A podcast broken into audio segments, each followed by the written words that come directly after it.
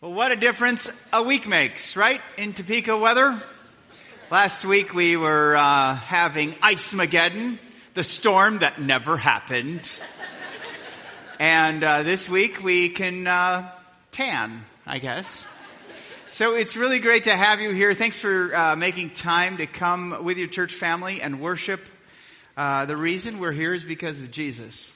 None of us are here because we have earned or deserved this. None of us are living so exceptionally that God says, boy, you don't need Jesus. Thanks for coming. No, we are here because we all share that need for the person and the work of Jesus Christ in our lives. And uh, we're looking at the greatest story, actually greatest sermon ever preached in the history of preaching. It's the Sermon on the Mount. It's found in Matthew chapter 5. I invite you to open up your Bibles to get into God's Word with me as we look at and listen to what God has for us today. And as always, if you don't have a Bible, we have one in the back. There's two areas there that have Bibles. If you don't have one, go and get one. You can have that. If you don't own a Bible, well, it's our gift to you. But if you do have a Bible at home, just lay it there so we can give it to someone else on your way out. One of the key pictures of, uh, of life now uh, that a society looks at is how is identity formed? And uh, a lot of a lot of effort, e- even in our lives, is focused on who we are and living in our identity. And there's a lot of different philosophies on how identity is formed. Some people think that you earn your identity. You work hard, you get the job, you get the salary, therefore your identity, I am, and that kind of, you just fill in based on your accomplishments, your success, your victories, your position, your income, or lack thereof it. Other people think that you can choose your identity based on your interests or your lifestyle or your heroes or the causes you want to pour your life into. Some say that your environment forms your identity. So your family background, your upbringing, your peer group, your wealth or lack thereof it, your friends. All these kind of inform our perception of who we think we are. But really, a follower of Jesus comes to Jesus and allows him to give us an identity. Did you realize that? So it's not self-formed. It's not even formed by the world around you. Your identity is given to you by your creator. It's really who God says who you are that's most important. And for you to walk with Jesus with freedom, with joy, with peace, we have to listen to the voice of Jesus. We have to listen to who he says we are. And Jesus told us who he was, right? In the book of John, there's several I am statements that John is very intentional about sharing with us. Jesus said, I am the way, the truth, and the life. I'm the vine. You are the branches. I'm the light of the world. I'm the good shepherd. I'm the gate for the sheep. I'm the bread of life. I'm the resurrection and the life. And it goes on. But did you realize he also gave his followers an identity? Early on this Sermon of the Mount, he, he gives us a picture of how he sees us. He crafts us an identity. And before we think that we can be, you know, pushed into an identity or conformed by the identity the world gives us, or even the thought of who we think we are, we're called to be transformed to the identity of Christ. Now, as we take this adventure, I just want to warn you, this is going to fly right in the face of popular thoughts about how identity is formed. It's going to fly right in the face and will confront a culture around us because our culture around us uh, prides itself eh, with two major statements. One is, is I can be whoever I want to be, right? We do that as parents sometimes.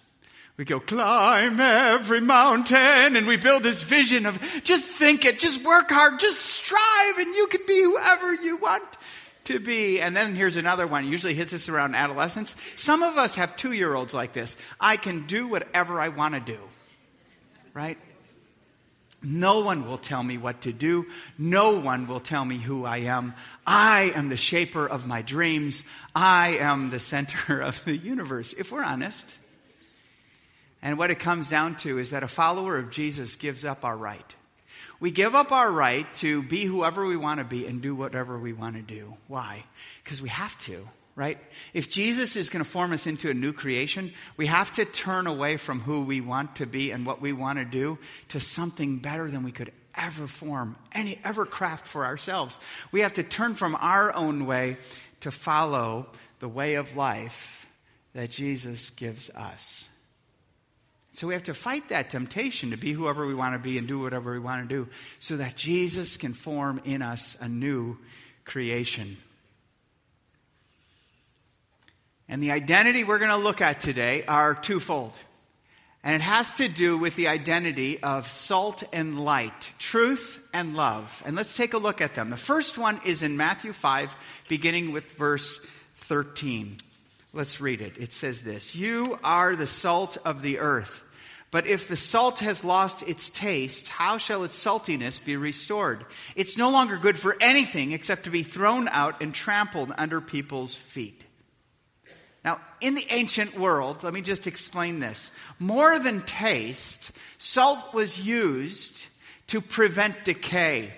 You know, before there was refrigeration, uh, people would put salt on fish, or if you were a butcher, you'd put salt on meat so that it would prevent decay. And so ultimately, um, if salt was diluted or mixed with water or with sand or with dirt, it lost its preservative value. When it was diluted, it was no longer good for anything. And they did what we do. They took anything that couldn't be used or that even, in their case, if they put salt on plants, it would kill the plant. So they would throw it out into the streets. We still do that. Tomorrow morning, Monday morning trash, I put my garbage out on the street. Thankfully, someone picks mine up. in third world cultures, and I've walked in those environments in a slum in India, people just throw out everything they can't use in their house right on the, right on the streets, and you're dodging what they throw out. Crazy stuff. But it's stuff that no longer can be used. And what Jesus is saying is, you're not useless. You have a purpose. And the purpose is my identity for you. You are salt. You prevent decay in every relationship, every environment. You prevent moral decay, spiritual decay when you're in a place. So we're called as followers of Jesus to preserve the truth in a decaying world. We have been given the truth of God. And for, uh, to be effective, a Christian must retain their Christ-likeness. The salt must retain saltiness, right? And if Christians become contaminated by this world, they will lose the difference that Jesus makes in their lives.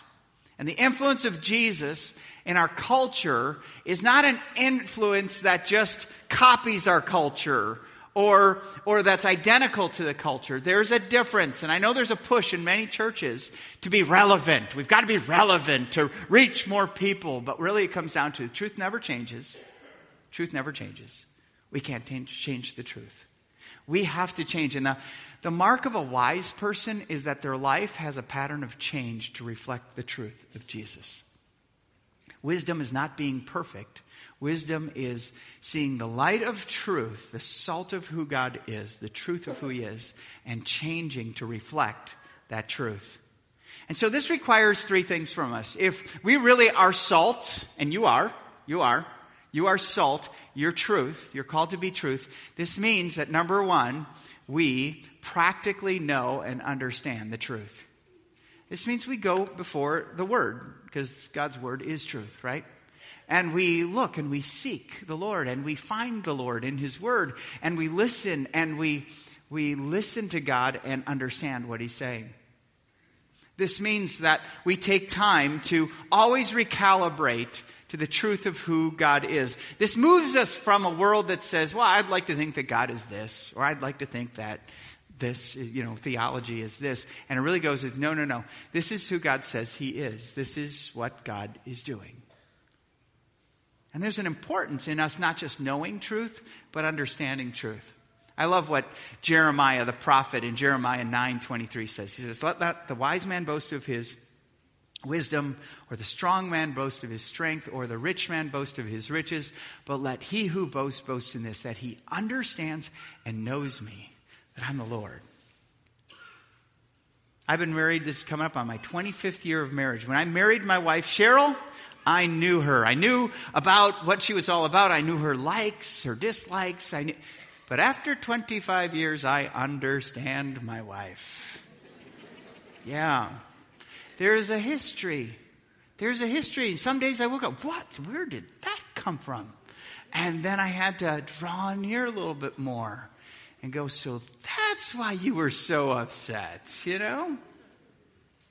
I understand why she likes things now. When you spend time with Jesus, when you get into God's Word and you open up your life, you start to know and understand. If you're a parent, you know exactly what I mean. When your kids understand why they're not to do something or to do something, you get obedience. Obedience follows that. When you, as a follower of Jesus, understand why He's calling you into something, see, God would never lie to you. He always is the source and protector of truth. And truth builds trust. Truth builds relationships. Lying sabotages. It destroys relationships. You know the hurt when you've been lied to. You know how that prevents you from trusting, sometimes even respecting the person who's lied to you It means we practically know it. And then once we know it, that we live it, right? We want to personally live the truth. The truth isn't just something out there for our culture. It's not just something it's good to know and talk about at church. It's something we actually take and we go, no, no, I'm going to live this truth. I'm going to be a person who's authentic and genuine. Now, we're all going to be imperfect models of truth. We all are, because we're all going to mess up. But we have someone who is a perfect model of that. And so, therefore, as we spend time with Jesus and we live this truth, we've got to provide somewhat of a fluid thing. That means it's important that who I am in front of you is the same man that I, I am when I'm with my family and no one can see us. So that there's not a disconnect. And we need to realize just as salt per- preserves truth from moral decay, that when you stand for the truth in your personal life, when you think the truth, when you speak the truth, when you act in truth, you're preventing things from dying. So here's just something to remind yourself of. When you're about to lie, when you're about to shade the truth, when you're about to, you know, cloud or deceive someone, just think, what dies if you lie? Yeah. I lie to my spouse, what dies? That relationship, in a sense. I lied to my employer, what, what happens? respect dies, trust is compromised, something dies. If you're salt and you lose your saltiness and you compromise with truth, something's going to die, something's going to decay. Realize it's not just an independent decision that you do to make a quick decision to get out of a problem. It something dies. There's a cost to compromising truth. So we are, as followers of Jesus, we want to live the truth. And then we want to respectfully give the truth to others. I like what Peter says. 1 Peter 3:18 he says, "But in your hearts honor Christ as the Lord as holy, always being prepared to give a defense for the hope that is in you. But do this with gentleness and respect." So the truth here is always to be given with gentleness and respect. And that flies right in the face of our culture. When we disagree with each other, look out. Have you read Facebook? I mean, yikes. And I wanted to relax this weekend. You know, we are, we are people who, when we disagree, we jump right into debate. We don't want to listen. We just want to say, this is who I am. This is the truth deal with it, you know, and we, we point that and, and it shuts down everything, right? And you can be really good at debate, but you can lose the heart. You can lose a relationship in the process. Marriage has taught me that. Usually the negative side of that is that I can win. I go, yes, I am right. But why is she still crying? I'm right.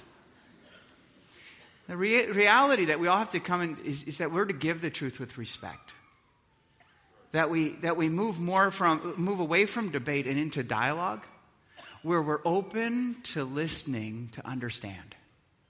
When I approach uh, someone who disagrees with me with an, a desire to at least understand, I don't have to agree with them, but if I can understand, here's what I'll usually find. This happened to me and I'm hurting. This happened to someone in my family. This happened, this is happening right now at my place of work, and I don't think it's fair. There's reasons, there's experience, there's hurt, there's loss, there's suffering. And they usually hold that position because of a personal experience. And you need to know that if you have any chance of shining the truth. And so the more I'm open to understand, it's interesting, the more doors, doors God opens for me to speak truth. So think about that. As God has given you the truth, some of you are really good with truth. And God bless you. We as a church family need people of the truth, but you struggle with respecting people. That's where this second identity, and they go parallel. Jesus shared them one right after the other so that he could mix them so that we could understand who we really are in him. And that has to do with the second identity. We are light. We are light. Look at verse 14 through 16. It says, You are the light of the world. A city set on a hill cannot be hidden, nor do people light a lamp and put it under a basket, but on a stand, and it gives light to all in the house. In the same way, let your light shine before others so that they may see your good works and give glory to your Father who is in heaven. Let's talk about a few things of what Jesus is saying here. First of all, um, he says that light, when, when light is in a room, it's not meant to be in hiding. It's not meant to be covered. It's not under something. No, it's to be lifted up, whether it's a city on a hill or a lamp in a house. Light it. For Pete's sakes, why? Because the world is dark and light exposes darkness. Light brings uh, something in. But what is light that Jesus is talking about? Well, he says, in the same way, let your light so shine that others might see your good works. So light here, and light doesn't always mean this in the scriptures, but here, when Jesus is saying it, it's, it has to do with our good works. And I would even go one step further. It has to do with our love. Our love and service for people. And we're called to shine the light of Christ in a dark world. The love of Christ in a dark world. This is really key to that we balance both of them. We're not just speak, people who speak the truth or live the truth, we're people who act in love. You're the light of the world. And we're called to shine this love of Christ in a dark world. More than loving people for how it makes us feel, more than serving people for the accolades we get from our friends or peer group. We're called to love to reflect a greater love. Do you see the end game of what Jesus is calling me? Calling me and you too. He's calling us to love so that others might see our good works and then not go, wow, what an awesome lamp. but that we might give glory, that they might give glory to God, that we might reflect a greater love. We love because we've been loved. It's, we're not the end goal of what, that is a good person. No, the larger picture is that is a great God. Because that's what, that's what it means to glorify God. It means people make him greater. People worship him. Let's dissect that because there's some key things I'd like us to remember. First one, how do we shine the love of Christ in a dark world? Well, number one, we're called to receive God's love by faith. As I mentioned, none of us are here because we've earned or deserve this or because we've measured up this week and lived perfect lives. We're here because we all need Jesus. But we're called to receive the person and the work of Jesus by faith. I love how John just simplifies it. For God so loved the world that he gave his only son, that whoever believes in him, his son, Jesus, will not perish, but have everlasting life. Our whole relationship with God is based on his love for us. His never give up, enduring, always faithful love to us. And he offers it to us through Jesus, who lived a life that was perfect, one we can't live, he did. Who died on a cross to pay our penalty for our sin before a holy and righteous God, who does not compromise the truth, by the way, and yet is loving. And who rose again from the dead on the third day, who defeats the power of sin and death in our lives by his work on the cross and resurrection. Receive that. Come to a point where you just say, God, I get it. It's not by my works, it's by but your gift through Christ. I trust in Christ and I receive your love into my life. And once you receive that love, then reflect that love. That's the second thing we're called to do with God's love. We reflect his love by serving others. We show that God's love's not just for me, I'm not just the chosen child, but it's that whosoever believes in him will not perish but have everlasting life. That means we live and we love others too. I love what, what uh, Paul says in Ephesians 5 2. He says, Walk in love, just as Christ loved us and gave himself up for us. A fragrant offering, a sacrifice to God. So love really defined by Paul there and shown to us by Jesus is this. You love to give. We love to get. That's how we enter into a lot of relationships. I'm lonely. I'm wondering if anyone cares for me. that person swiped right and they're interested in me. Oh, what can I get from them? And we can play that game. Or uh, man, I'm, I'm a guy, man. I just, I want a girl. And we, we get from that girl how someone makes me feel safe, what a person has to offer me, what the company will do for me, what the bureaucracy will do for me. We enter in relationships for what we can get from them, and it totally destroys love. It moves more towards lust, and lust always kills love. And so we've got to be people who realize, no, I've got to follow Jesus in this. And if he's going to call me to be light, he is light. So I need to, I need to love him. And the more I love him, the more I'll love others. That's why I always say and pray this for my kids. I pray that they will love Jesus more than anyone or anything with their first and with their best. Why? Because when we love Jesus with our first and our best, we love others the way he loves us then, because he teaches us how to give up on ourselves in order to love Him and others. And then finally, after we reflect, as we reflect, we relay God's love by sharing the gospel. Remember the end game of Jesus. Let your light so shine that others might see your good works and give glory to your Father who's in heaven. Jesus is interested in worshipers of his Father. And the end goal of that is that we all not only receive him, but we trust in His work in our lives and we live lives of love. And that brings glory to God. That makes God greater. And so as followers of Jesus, we want to be people like Paul in 2 Corinthians 5:14. He says, "The love of Christ compels us because we're convinced that one died for all.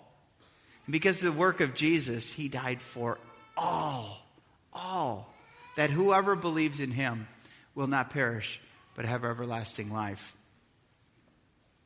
For Paul, the love of God was so vast, so huge, so awesome, deep, high, wide, and eternal that he had to share it with others. It was something he couldn't contain.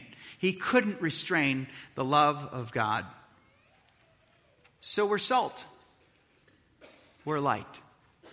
Everything that God calls us to live in with our identity, He is. He's the truth. He's the love. When John introduces Jesus, he says that he's from the Father, full of truth and grace, truth and love. As a follower of Jesus, that, that's the identity you and I have been given. Aren't you thankful it has nothing to do with your background? Has nothing to do with how much you make.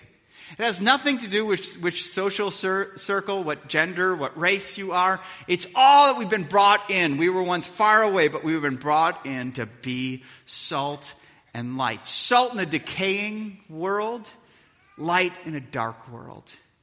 The world needs it. The world needs it. Don't hide who you are. I talked to someone recently who said, I love coming to fellowship because I can hide there and there was something in my stomach that just started gurgling. And it wasn't, I didn't eat anything bad. It was what they said. By the way, don't tell me that anymore, okay?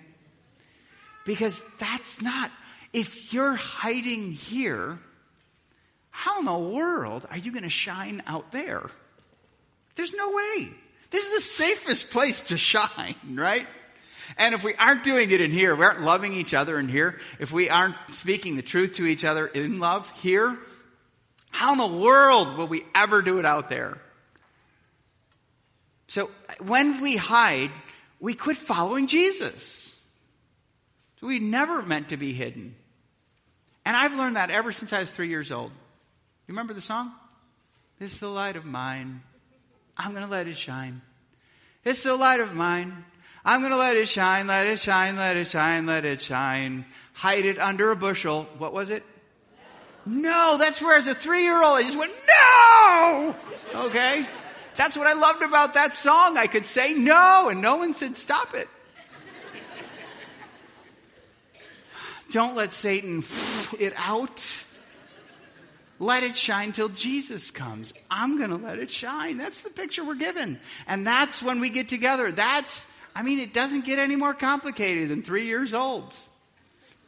Let it shine. Let it shine. Let me share a story with you about someone I believe really marked this out for us. His name was David Livingstone, born 1813, died 1873. Born in Scotland, educated at Glasgow University with uh, pursuing a medical degree. And while he was in medical school there, he um, came across a missionary who was home on furlough from Africa. That missionary's name was Robert Moffat.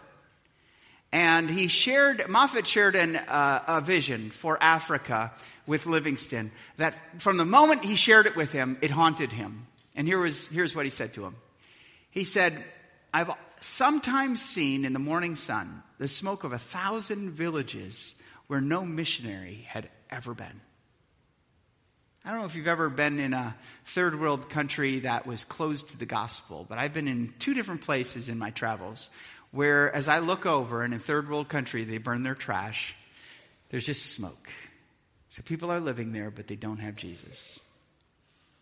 And he realized as he looked around Scotland and he looked around England how many people had the gospel there. And he decided to go and be salt and light to Africa.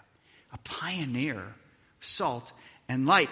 So he sets out for Africa in 1841. And here was his, it was a mission that was threefold. Listen to this mission, man, it just gets me going. He says, I am going to evangelize the native races to explore the undiscovered secrets of Africa and to abolish the desolating slave trade. it kind of goes, okay, there's my mission for my life, and here's Livingstone's vision. He's kind of showing us, right? We need to have a vision that if we put it in our lives, only God could do this, right? We need the only God could do this kind of mission, rather things that, oh, I can do that.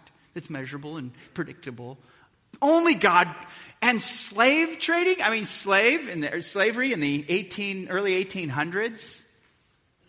He went out, he saw the social injustice of it, he saw how it grieved the heart of God, and he wanted to go and cut it off at the root, right where the Africans were being captured by slave traders and exported all around the world and exploited in slavery. And so he heads out. And for the next 30 years, he travels. He travels. And by the way, as he head out, headed out, this is one of his parting words. He says, I am prepared to go anywhere, provided it is forward. This is how I begin every vacation. and I always get lost. What he's saying is, I'm not going backwards. I am going to go forward with Christ. I'm going to be salt. I'm going to be light, truth, and grace of God. And so he took the truth that God had given him through medical school and how to heal people uh, far beyond the technology of the Africans. And he went there. And for the next 30 years, he, he served in Africa. He traveled over 29,000 miles in Africa, charting, exploring, befriending native Africans, giving medical attention to those who were sick in their tribes, fighting slave traders, purchasing slaves back from trade, uh, traders and sending them free, sharing the gospel. On one occasion, he went and a town was being plagued by lion attacks. So he took his gun, he shot a lion, went up to the lion, the lion sprung on him because he was wounded, and he grabbed his left arm and he just gnarled it. And look at his left arm there. From that lion attack, he, he just laid limp. He couldn't use his left hand. He battled sickness and starvation, dysentery, malaria, internal bleeding, which would eventually take his life at age 60. But it wasn't just his health challenges that he dealt with. He also had disunity and mutiny on his team.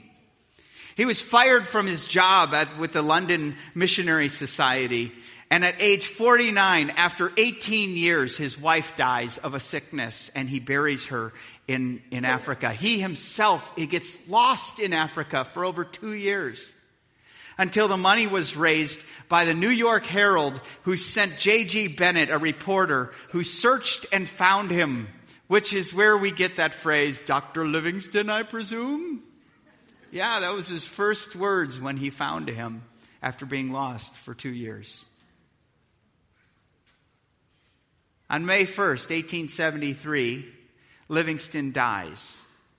He had internal bleeding. Uh, people listened, uh, heard a weird noise out of his hut, and found him dead on the floor. His faithful servant and friend Susi removed his heart and buried it in Africa because they wanted his heart, his passion for their land. And then he took his body and he filled it with salt. Why? Because salt is a preservative, right? And he wrapped it in sailcloth and he sent it back to London. The whole process and the journey took almost a year. He died May 1st of 1873. He, his body arrives in London April 15th, 1874. And they give him a hero's welcome and they bury him in a place of kings, Westminster Abbey. Buried him right in the floor there. When I traveled several years ago to London, I went to Westminster Abbey, and there on the floor was the, was the, the tomb of David Livingstone. His last entry into his journal, the day before he died, he said this All I can add in my solitude is, May heaven's rich blessing come down on everyone, American, English, or Turk who will help heal this open sore of the world. He saw a dark and decaying world and lived in the identity Jesus called him to be salt, truth, light, love. Now, we may not have as grand a vision as Livingstone, but we have the same identity given to us by the same Jesus who lived, died, and rose again for us. We're called to be truth. Receive it, live it, give it. You have love. Respond to the love of God through faith. Reflect the love of God by serving others in need. And, and relay it by sharing the gospel. Think about this. All the identities you've been given from the world, and it's, it's kind of just like a buffet out there of identities. What if we all lived in the identity Jesus just gave us? Salt and light, truth and love. And we all, once we've been salted in here and loved in here, went out and loved the world in the same way. Think about the stories. Think about the Livingstone stories that could happen in Topeka and around the world. Your salt, your light. It's not any more complicated than that. It's already who Jesus sees you as. Live in it. Let's pray. Heavenly Father, we thank you for your word today that just reminds us the simple truth. We are salt, we're light. Help us, Lord, to preserve the truth, your truth, in a world that is decaying. Help us, Lord, to shine your light, the love of Christ in a dark world. However you're going to do that, Lord, begin with me. Begin with each person in here as you're going to scatter us all around this city in just a few minutes, Lord, help us never to forget. Help us to walk in our God given identity. We're salt, we're light, that others might see our good works and glorify you. For it's in Christ's name I pray. Amen.